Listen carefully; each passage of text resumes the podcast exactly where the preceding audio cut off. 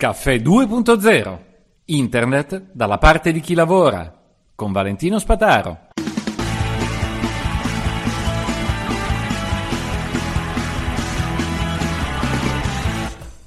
Allora, vediamo di metterlo. Dove è finito? Mannaggia lui.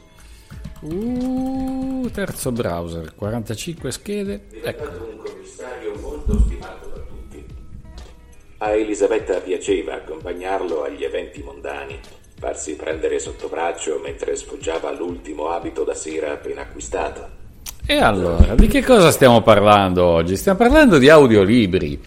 Gli audiolibri così come li vende Amazon su Audible. Perché al Festival Podcast stavamo parlando un po' insieme e eh, alcuni mi hanno detto guarda io con gli smart speaker mi trovo benissimo però è non solo per sentire la musica ma per sentire i libri.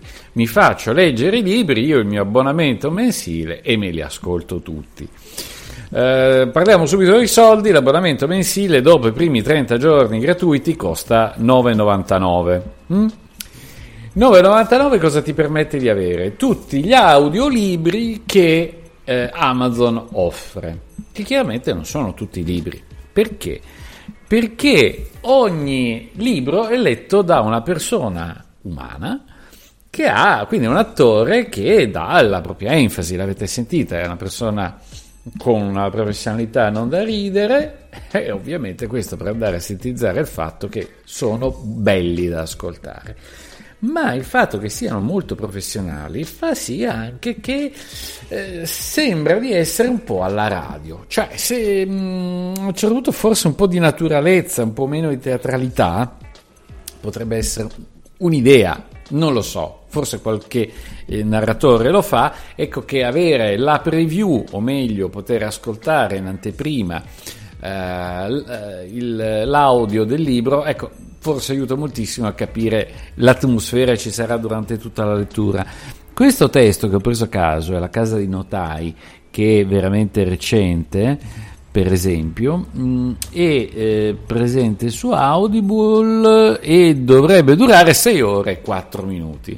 6 ore e 4 minuti è una cosa impegnativa, anche perché c'è la versione anche Kindle o la versione cartacea in questo caso eh, 7 euro sono lunghezza stampa 157 pagine, oso dire. Quindi 157 pagine sono 7 ore.